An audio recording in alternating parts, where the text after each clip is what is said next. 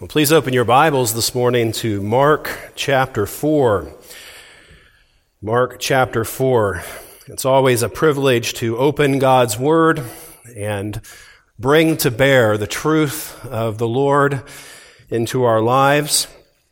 And I'm very much looking forward to uh, these next several messages through the end of the year and what the Lord has for us in the next three accounts here in Mark's gospel, we are reminded of the deity of Christ as he reigns over storms, as he reigns over spirits, and he's, as he reigns over sickness.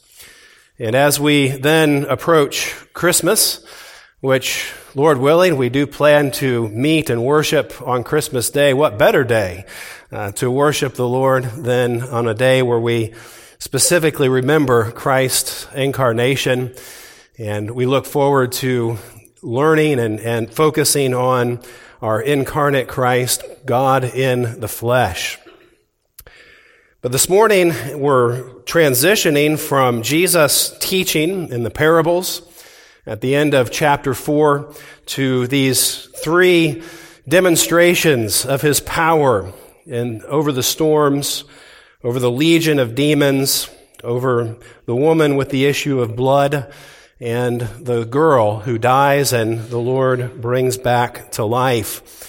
And so this morning our text is from verse 35 through 41 in Mark chapter 4, and we'll read that here in this morning. Mark chapter 4 beginning in verse 35. On that day, when evening had come, he said to them, Let us go across to the other side.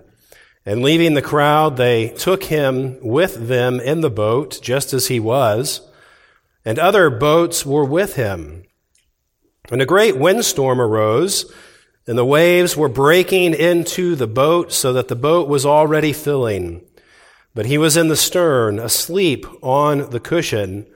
And they woke him and said to him, Teacher, do you not care that we are perishing? And he awoke and rebuked the wind and said to the sea, Peace, be still.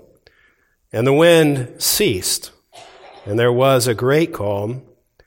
And he said to them, Why are you so afraid? Have you still no faith? And they were filled with great fear and said to one another, Who then is this that even the wind and the sea obey him. Christ rules nature.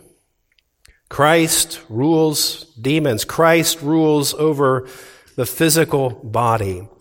As Mark continues to establish who Jesus is, and remember that his opening statement is that this is the gospel of Jesus Christ, the Son of God. Mark is establishing that Jesus is the Son of God. Jesus is the ruler of all things. Jesus is the one in whom all are called to trust. And in these three accounts, the first that we just read, Jesus is seen ruling what no earthly ruler can rule.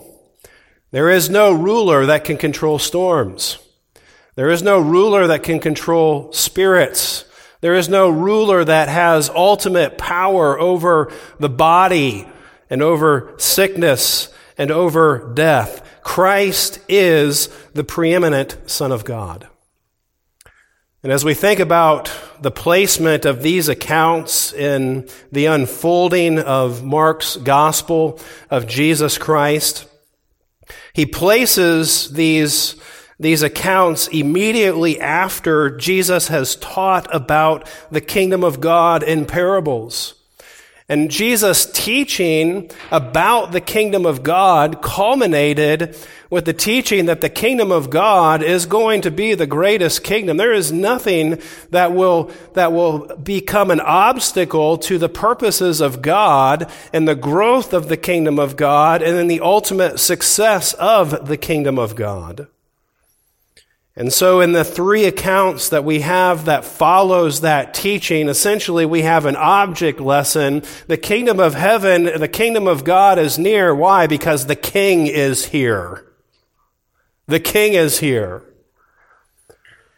And as a demonstration of the power of the king, the one who rules the kingdom of God, we see Jesus being more powerful than a devastating storm.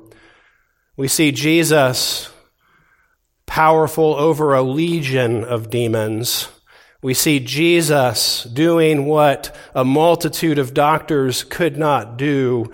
And we see Jesus raising a young girl. Christ is king over storms.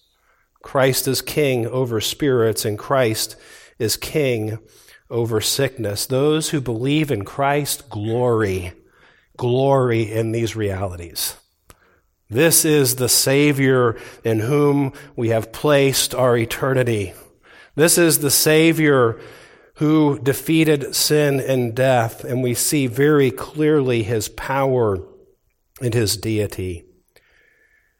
In contrast, these accounts, while comforting to the people of God, these accounts stir up the hatred of the world. Those who belong to the world despise such claims. The world rejects Christ's authority over nature. Just think about the global initiatives to try to control nature, to try to make every bad thing go away.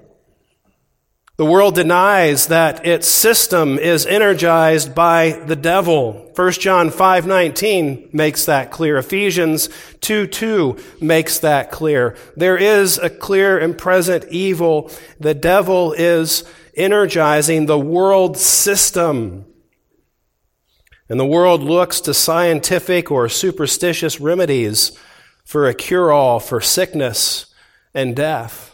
The world rejects and despises who Christ is. And, and these accounts that Mark gives to us confronts unbelief by saying, this, this is who Jesus is. This is the one to whom you must bow. You one day will bow before the one who is the king over the storms, the spirits, and sickness. He is the greatest. There is none greater. And he's sending rain right now.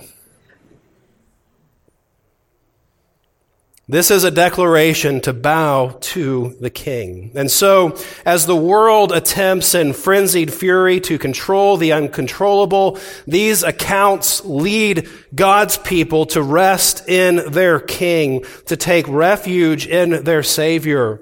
Christ demonstrates that his compassionate power is greater. It surpasses the abilities of politicians, of scientists, of soothsayers, and of physicians. Christ's intervention reveals his deity and anticipates ultimately what will ultimately be a final restoration of all things in him. Now, certainly, we're grateful for those who rule well and for those who help us when we're sick. But ultimately, ultimate healing, ultimate control rest in the Lord. And so, as believers, we do not ultimately look to politicians. We do not ultimately look to physicians for our hope and for our strength. We look to the Lord Jesus while thanking Him for those that He provides for us.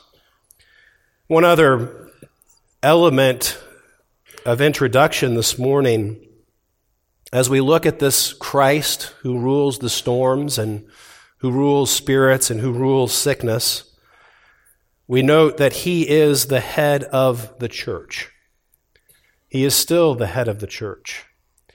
And so, whatever storms that threaten, whatever spiritual opposition God's people face and the church faces as we wait for his return, whatever sickness and death comes that so often does intrude in the church and the body of Christ, we recognize that Christ is sovereign over all of these things. He's the one that we trust. No devastating event that we face, no devastating event that arises takes arises outside of the authority of Jesus Christ. And you know, if, if we would ju- if we went to the book of Acts, what we would find is that even in the early church, you, you would find examples of the church facing facing natural disasters, famine and storms. You would find examples of the church facing the opposition of evil spirits, and you would find the church uh, dealing with the suffering of sickness, but in all of that, Christ is remaining supreme and Christ is building his church. And so as we narrow into this account before us in Mark chapter 4, what we find is that Jesus is teaching the disciples to look to him in the fiercest storms. Notice that Jesus is the one who initiates everything in verse 35 when he says, Let us go across to the other side. And as the storm comes and they turn to Christ and Christ stills the storm, Jesus teaches his disciples through a rebuke, why are you so afraid? Why are you so cowardly? Have you still no faith? And it dawns anew and afresh upon their thinking who is this? Who is this? Christ's sovereignty over the storm is a lesson for his disciple. And it's a lesson that every disciple of Christ must learn. We, we follow Christ as these disciples did. They left everything to follow Christ and yet they still had many lessons to learn. And often, often it is in the crucible of, of terrifying circumstances, of storms that are beyond our control, that we learn anew and afresh to trust in the Lord Jesus Christ, who alone is our refuge. As storms rage around us, we're reminded He is our life. He is our hope. Psalm 46 and verse 1 and verse 11 states what the heart cry is of every child of God. God is our refuge and strength, a very present help in trouble. The Lord of hosts is with us, the God of Jacob. He is our fortress. And how often, how often do we need to be reminded of that? There is no stronger fortress than our God. And in the storms, in the storms, we're reminded of that. Our theme this morning from this text is that Jesus ordains storms to train his followers. Jesus ordains storms to train his followers. This is not Jesus passively saying, Oh no, there's a storm. How can I use this? No, he's in control of the entire of the entire account. He ordains storms. He is the sovereign over the storms. And he uses those, he ordains those storms, he ordains those seasons of trial, those devastating times to train his disciples, his followers. So we're going to look at three lessons today from the storms. Three lessons, and I'll try to enumerate them as I go through as lesson one, lesson two, and lesson three. Lesson one, lesson one is this. Following Christ does not exempt you from storms. Following Christ does not exempt you from storms. Look at verses 35 through 37. On that day, when evening had come, he said to them, Let us go across to the other side. And leaving the crowd, they took him with them in the boat just as he was, and other boats were with him. And a great windstorm arose, and the waves were breaking into the boat, so that the boat was already filling. Now we look at this and we say, okay, Jesus has called them to go to the other side. They're following Jesus. They leave the crowd. They take Jesus in verse 36, just as he was. They're, they're obeying Jesus. They're doing exactly what Jesus has called them to do. And, and it's easy for our thinking to go in the direction, well, if I follow Christ, then everything is going to be all right. There's going to be a smooth path. All my troubles will be, will be eliminated. And especially if I'm following Christ in obedience, things should work out well, right? The disciples are obedient.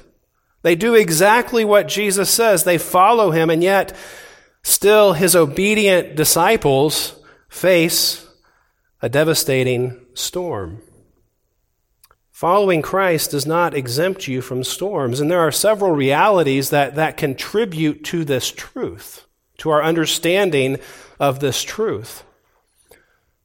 The reality of life is that we still live in a physical world affected by the fall and groaning for final redemption.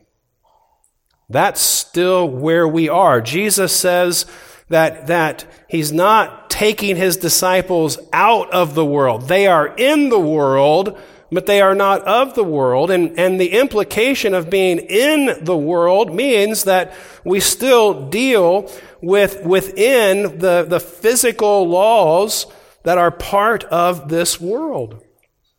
The storm that came, the storm that came on that little boat in the lake, verse 37 says it was a great windstorm that arose.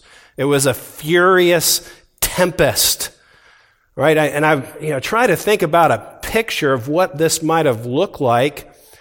And I, this is probably a poor illustration, but if you take a little kiddie pool and put a Lego ship in it that floats, I, I think there are some that float, and then you take the most powerful backpack leaf blower that you have and focus it on that kiddie pool and, and that Lego ship, right? The, the Lego ship would be in great distress because a furious storm would have come upon that kiddie pool and that Lego ship.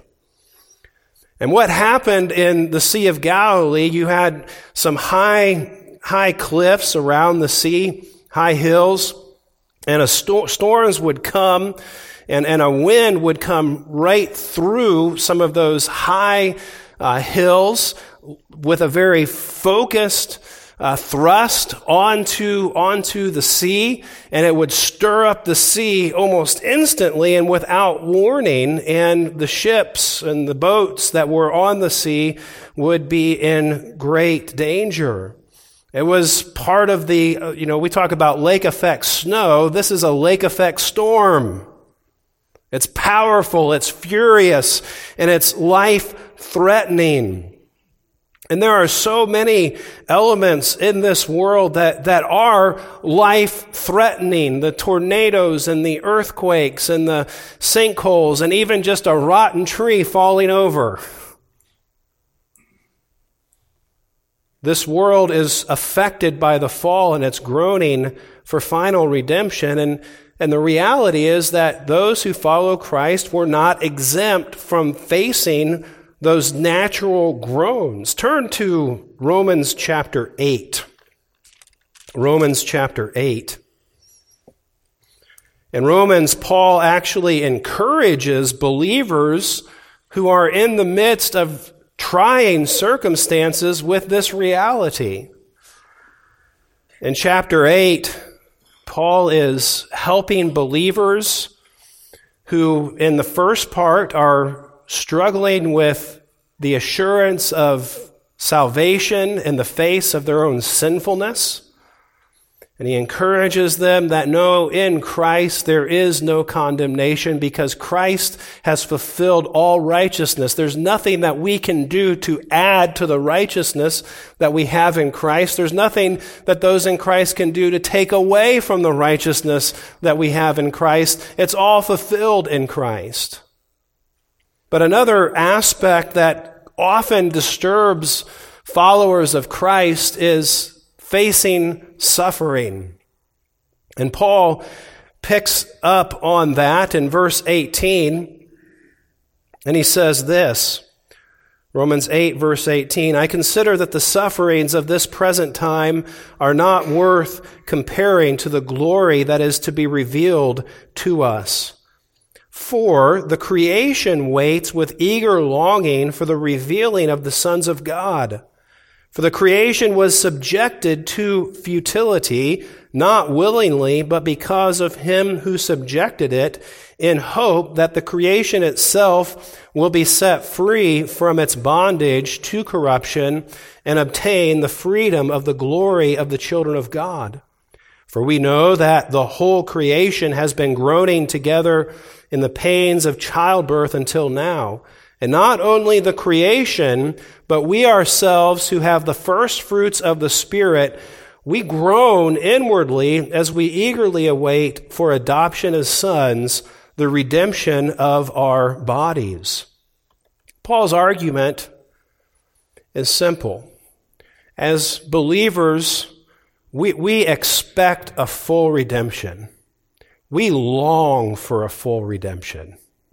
Paul says it's better for me to, I, I want to depart and I want to be with Christ because this outer man is, is wearing away. I, I'm looking forward to being with Christ. And, and sometimes that anticipation creates a tension in the lives of believers when, when we face difficulty and we face suffering.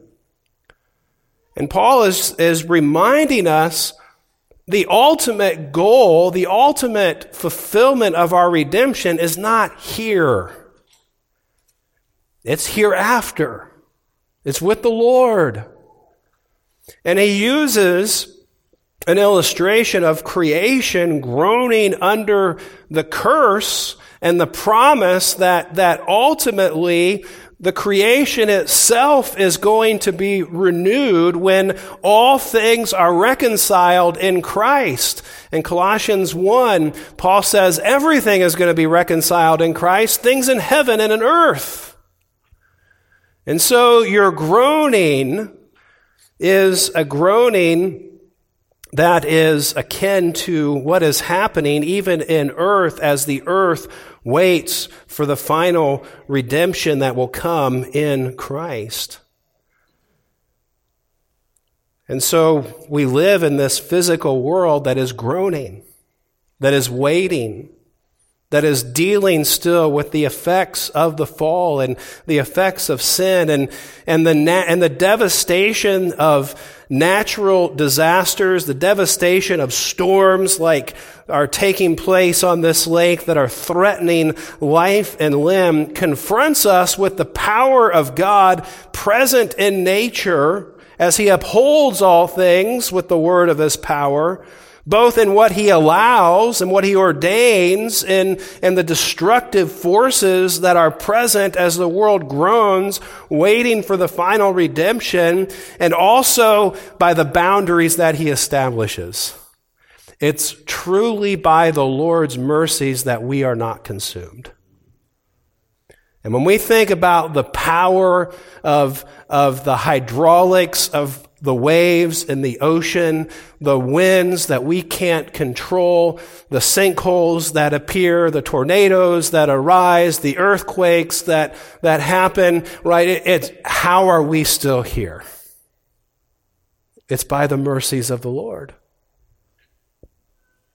And so we're reminded we live in a physical world affected by the fall. And another reality that is parallel is that we still exist in a body that's going to die.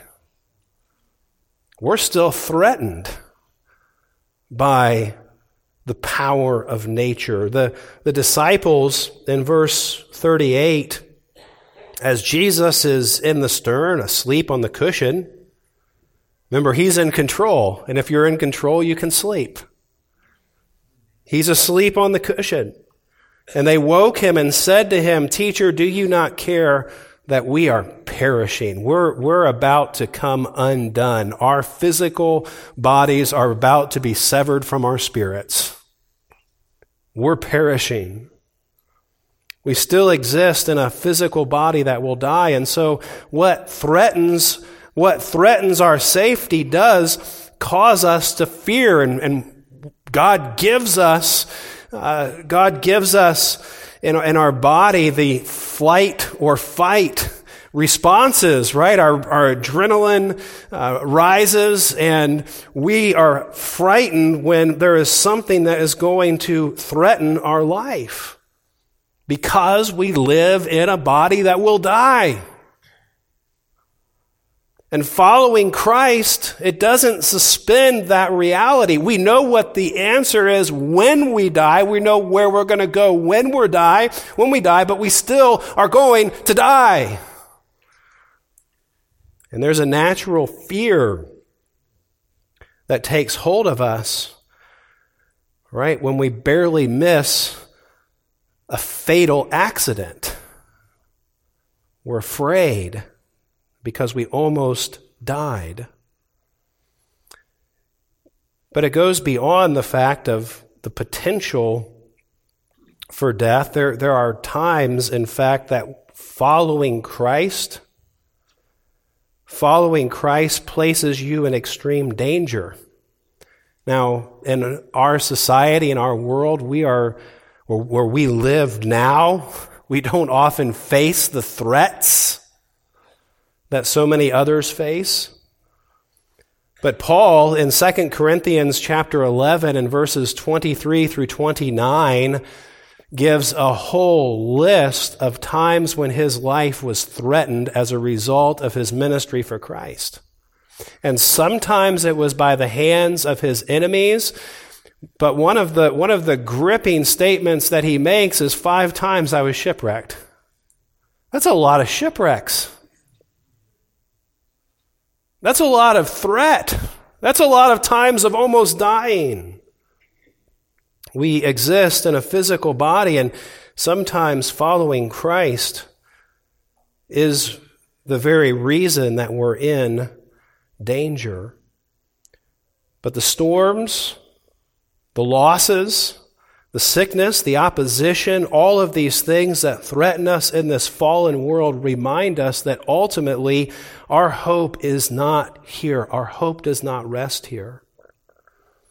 Asaph, as he struggles and looks at the seeming blessedness of those who don't follow God, and he looks at his own life and says, Life is hard. What's going on? He comes to this blessed conclusion in Psalm 73 in verses 25 and 26. Whom have I in heaven but you? And there is nothing on earth that I desire besides you. My flesh and my heart fail, but God is the strength of my heart and my portion forever. We live in this life threatening world. We live in a body that's going to one day die but God, in His grace, leads His people to that conclusion.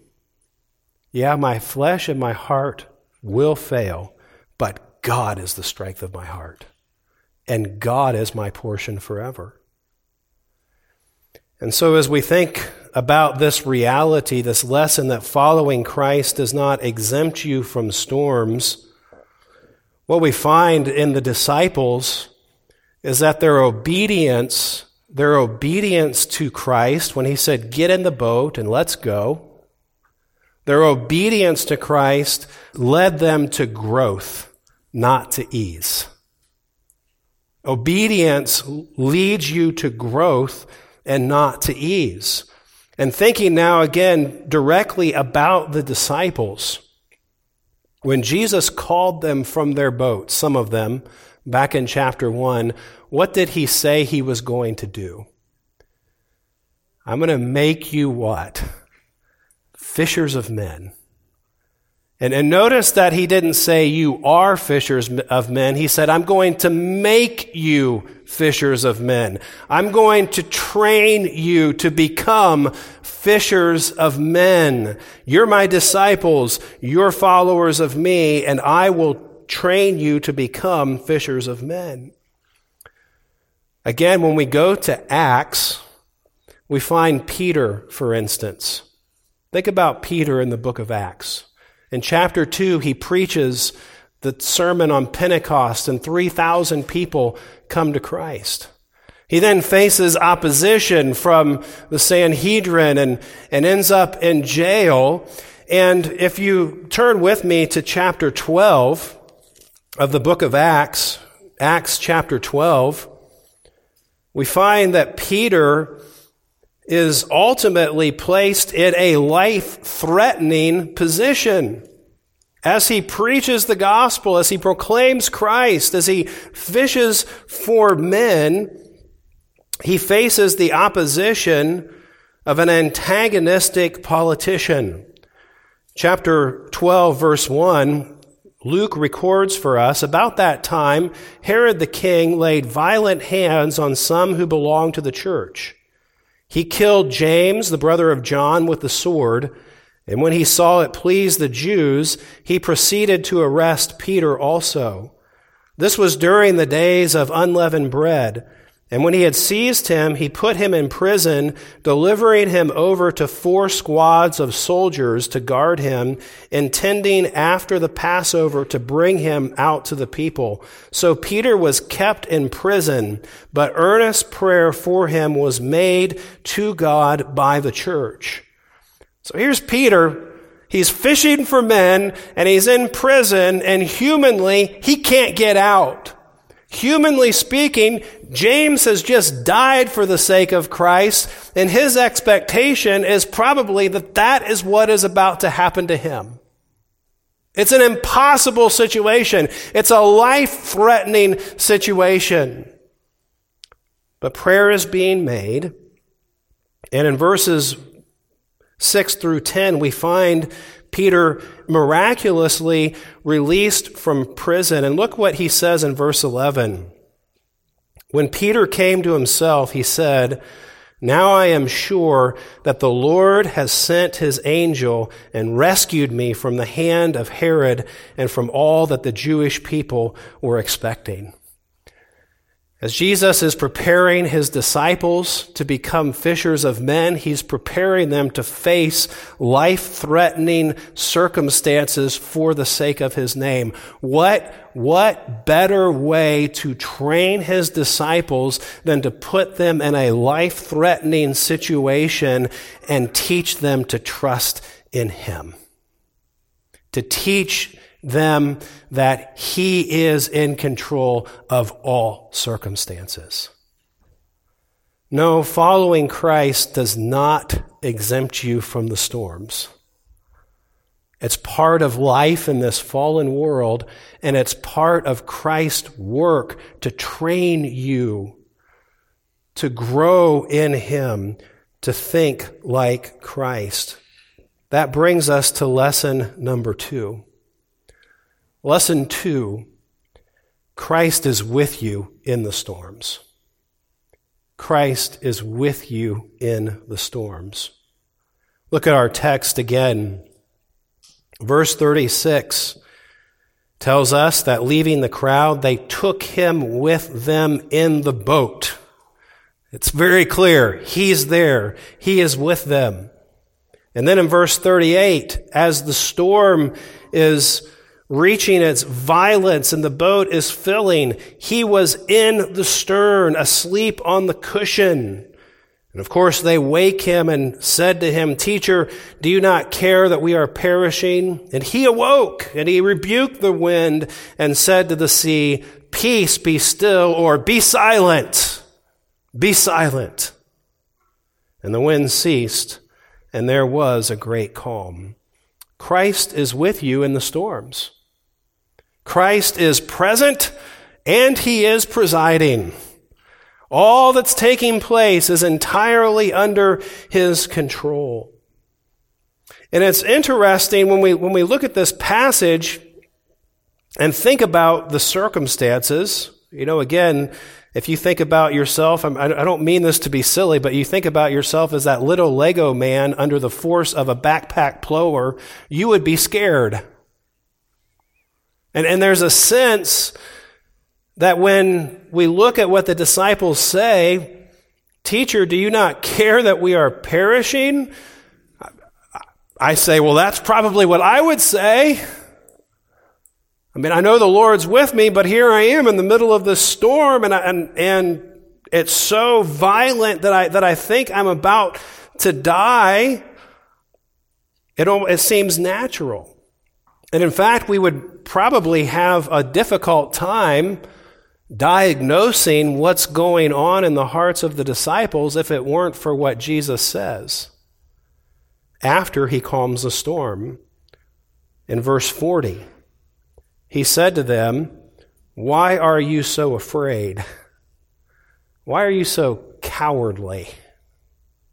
It's calling them cowards. Why, why are you so afraid? Have you still no faith? Why did Jesus rebuke his disciples for their lack of faith? Well, I think that we can rightly rule out that it was not because they overestimated the strength of the storm. The language of the text is clear. This is a violent, furious, life threatening storm. And add to that the fact that there were experienced fishermen in this boat. They had seen storms galore on the Sea of Galilee. And yet they were terrified. This, this wasn't some beginner with a light breeze where the boat starts to rock and they think, oh no. These are experienced men who knew how to handle the boats and, and they diagnosed the storm as life threatening. Jesus' rebuke was not because they overestimated the st- strength of the storm. It was because they underestimated the presence, the purposes, and the power of Christ, the one that was with them in the storm. Christ is with you in the storms. And as we read through Mark, you know, we're in chapter 4 right now. What's already taken place? Well, Jesus has silenced many demons. He has healed many people, many diseases. He's made the lame to walk. He's cleansed lepers. He just finished teaching them that the Word of God would establish the kingdom of God, would establish the, the undefeatable kingdom of God that would become the greatest kingdom ever. How would a storm undo that? And not only that, he directed them into the boat. And I think the implication behind Jesus' question, have you no faith? The implication is that if the disciples had been paying attention, they would have realized that the king of storms was with them.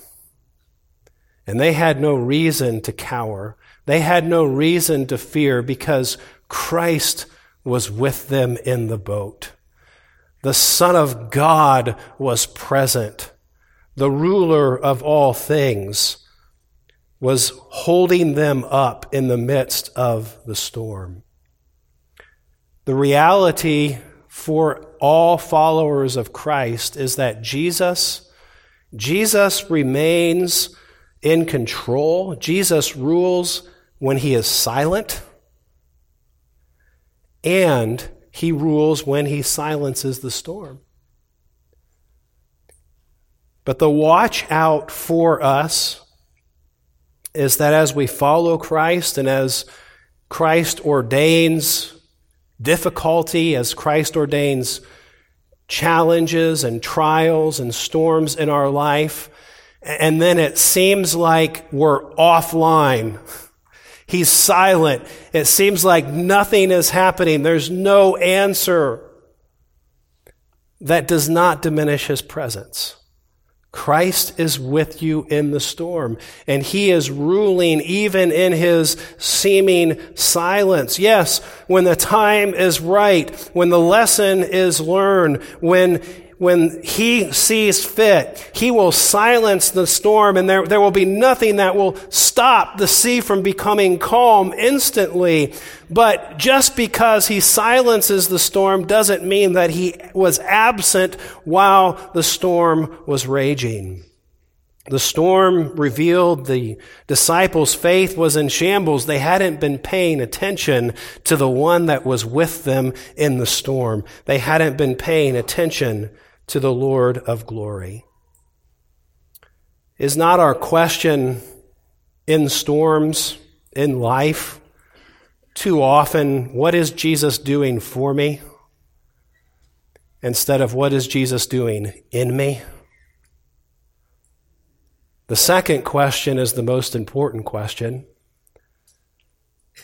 Our world and even broader evangelicalism is filled with messages that, that claim that Jesus should be doing all kinds of things for us. Making life better, a good life now, best life now. But that's not biblical. No, Jesus is at work in us. And even when it seems like he is silent, he is still at work in us. And the ultimate end of his work in us is conformity into his image, into the image of Christ. This, this is the basis of what Paul says in Romans 8, 28 and 29, when he affirms and declares that all things work together for good. And what is the good? Well, the good is in verse 29 that you be conformed to the image of Christ.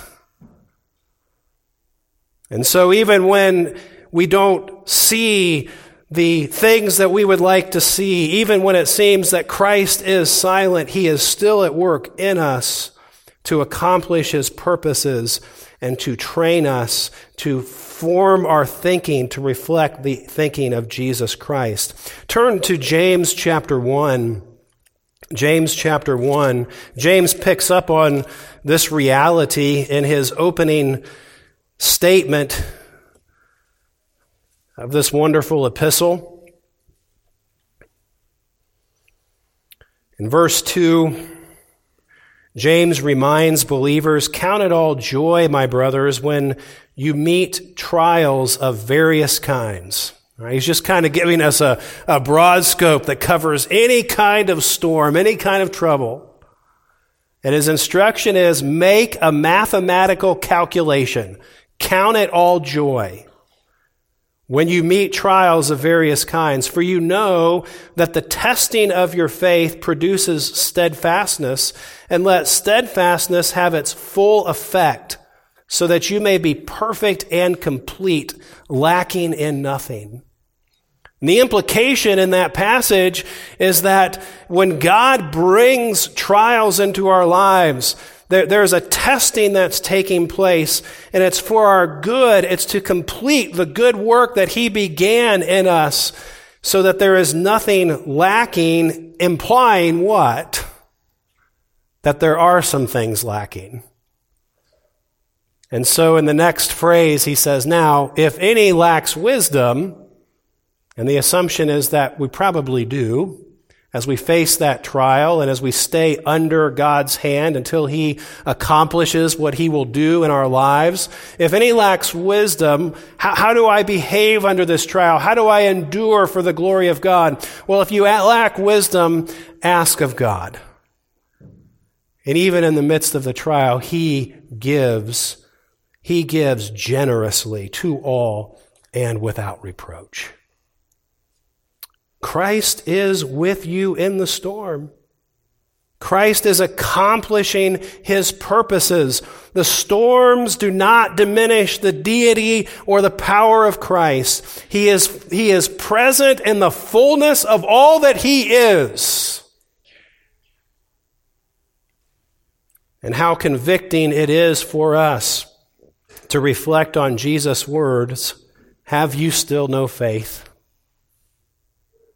Have you still no faith? No, ultimately, as we find in Romans 5, James 1, 1 Peter 1, trials, the intense trials that the Lord sends to his people strengthen their faith in Christ. And as we find stability in Christ's presence during the darkest, most difficult, most extreme points of testing, Peter says, Your faith is proved to be genuine. Do you cling to Christ? Do you cling to Christ in the midst of those storms? And how often is it that those storms and learning to cling to Christ when, when all seems hopeless, it, it becomes, in a very practical sense, the the confirmation of our faith, and, and even then as we have opportunities to point others to Jesus Christ, we're, we're not pointing others to Jesus Christ from an empty profession. We're pointing others to Jesus Christ from, from the standpoint of a tested, genuine faith that has proved Christ over and over and over again. He is present even in the storms. So that brings us then to lesson number three. Lesson number three Christ leads you. Christ leads you from fear of storms to fear of God. The reality again is that we are weak. We are weak in our flesh. We are made of flesh. We, we know we're going to die, and yet death terrifies us. The storms come and we're like horses with blinders on, and it's so easy to focus just narrowly on the storm and focus narrowly on all of the, all of the negative outcomes of the storm. But Christ leads you from fear of storms to fear of God. When the disciples realized that Christ did what only God can do, they were filled with great fear in the presence of the Savior. Look at the end of the passage. And they were filled with great fear. well, this time it's not because of the storm, that's been taken care of. And they said to one another, Who then is this that even the wind and the sea obey him? Here they are, again, in the midst of that furious squall. If it helps you, again, that, that kiddie pool with the Lego guys and the, and the leaf blower. You can think about how it's stirred up. And you know, even if you turn off the leaf blower, the water is still moving. But when Jesus awoke, and he rebuked the storm. Our translation says, Peace, be still. And we have the exclamation points there indicating it was a command. And it was a command of silence. Be silent. And immediately the wind stopped and the lake became like glass. The waters stood in place. Immediately, at the word of the Son of God, the creator of all things. He, he ruled the most violent storm. And, and this is the emphasis that Mark is giving to us when he when he describes the violence of the storm in verse 37, this great windstorm, the waves breaking into the boat so that the boat was filling. It, it's overpowering to these experienced fishermen and Christ's word stills it instantly. There's not a ripple. Can you imagine being on that boat? One moment you're fearing for your life. You can't hear yourself think because of the sound of the wind and the crashing of the waves and, and the yelling on the boat as they're trying to navigate the storm and, and the chaos that's happening all around. And the next minute, the next second, the next millisecond, It's quiet at the word of the Savior. And, and the gripping nature of that point in time is reflected by their confession. They knew this wasn't a coincidence. The instantaneous response of all nature to the sound of the voice of Christ, they knew who then is this that even the wind and the sea obey him. I can't even make a windbreak for my fire in my backyard. And Christ, with a voice, stills it out with a word. Jesus says, Silence, and instantly a furious, life threatening storm ceases, and complete calm reigns. He is God. This is the Son of God. It's interesting that we find what we find in Christ's power over the sea. It replicates numerous Old Testament accounts of God's power over the waters. We heard in, in Andrew's messages of God separating the waters. In Act or in Genesis chapter 8, God made the flood waters subside off the earth from, from covering the earth. In Jonah chapter 1 and, and verse 15, when, when the sailors threw Jonah overboard, God made the sea to cease. It's a very similar word in Hebrew that we have here in Greek, that, that he made the waters to stand. He stilled everything.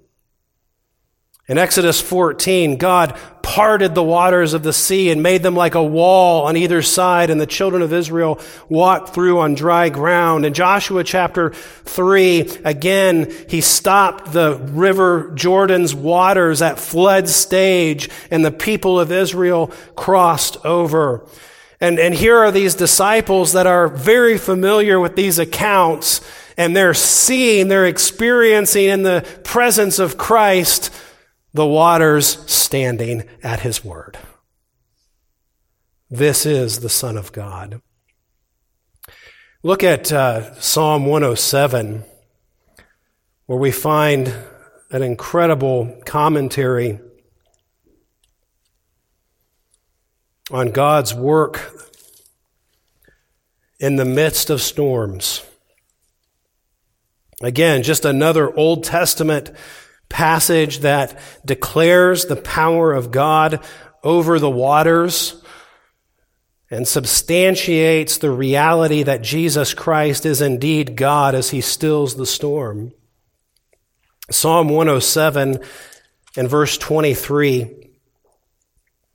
Some went down to the sea in ships doing great business in the waters. They saw the deeds of the Lord, his wondrous works in the deep, for he commanded and raised the stormy wind, which lifted up the waves of the sea. They mounted up to heaven. They went down to the depths. Their courage melted away in their evil plight. They reeled and they staggered like drunken men, and they were at their wits' end.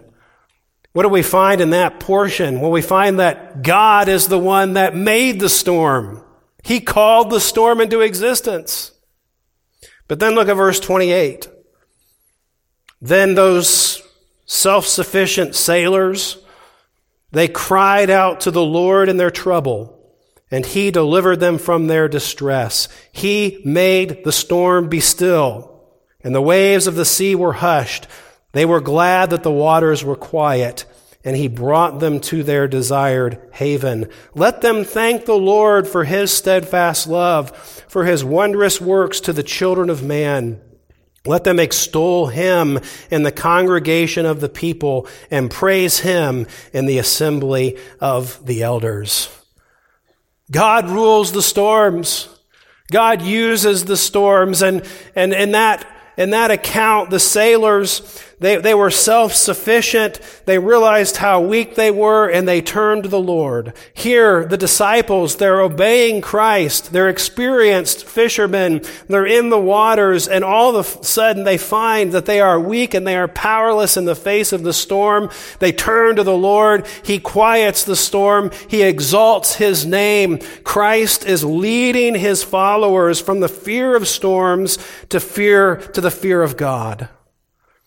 And when we come to understand and recognize who God is, who it is that's controlling all of the storms of life, the storms as real and as powerful and as life threatening as they are, they lose their claws of their fear and the glory of the God who controls those storms. And we glory in the fact that we serve a Savior who watches over us and protects us. Again, in Jonah chapter 1 and verses 15 and 16, it was the same response from those who threw Jonah into the sea. They picked up Jonah and hurled him into the sea, and the sea ceased from its raging. Then the men feared the Lord exceedingly, and they offered a sacrifice of the Lord and made vows. God is intent of leading his followers to not fear the storms, but to fear him. And as we fear God, as we learn to fear God, there's a boldness that is cultivated in our lives for the sake of the gospel. There's a boldness and a confidence for entrusting ourselves entirely to the Lord. I mean, what, what is it? What is it that, that keeps us from living victoriously for the Lord? Right? There, there's an inbuilt fear that if I obey God, then life is going to get messed up. We wouldn't say it that way, but ultimately that's what is driving our disobedience. That's what's driving our cowardice. But when we're reminded that God is great and that God is good, that He rules the storm, then our fear of storms is replaced by a fear of God unto obedience unto the glory of His name. A fear of storms often reveals a preoccupation with this life. Whereas when we lift our eyes to the hills, there's a renewed preoccupation with eternity. Jesus, Jesus ordains storms to train his disciples.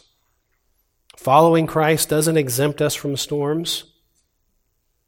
Christ is with you in the storm, and Christ leads you from the fear of storms to a fear of God. Jesus is king over storms.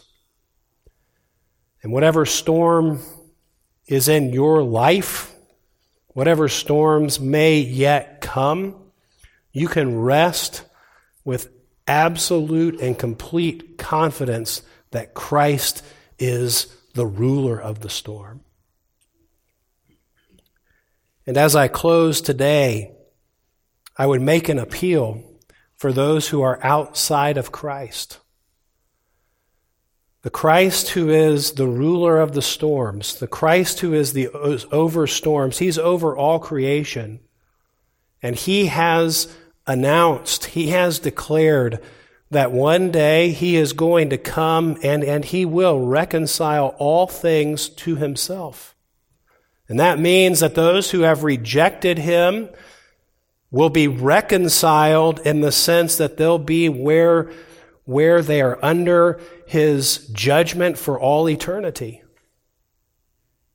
They'll be where they belong because of their sins. But he offers himself. God proclaimed his love through Christ on the cross. And he offers himself to you to come to him, to bow to the King of all the earth, to confess him as Savior, to repent of your sins and turn to Him for forgiveness of sins. In His love and His patience to you, He, he, has, he has sustained your life. He's protected you from, from fatal storms. And He extends Himself to you as your Savior for all eternity. Don't reject the King of Kings and the Lord of Lords. Well, may the Lord give us grace to walk in the confidence and the joy of Christ our King, the one to whom we belong. Let's pray. Father, we thank you today that we can rest in your goodness to us. We thank you that whatever rages in our lives, you are indeed in control of these things. And we thank you that you will bring us to a safe haven, that you ultimately will bring us right into your presence, and we will be with you for eternity. And Lord, we pray that the glorious realities of what you will do, what you have promised in your word, and what you have done in securing our salvation in Christ, that our minds and souls would be strengthened in these truths today that our lives would be lived for your glory. We ask it in Jesus' name. Amen. Thanks for listening from Truth Community Church in Cincinnati, Ohio. You can find more church information and other helpful materials at thetruthpulpit.com, teaching God's people God's Word. This message is copyrighted, all rights reserved.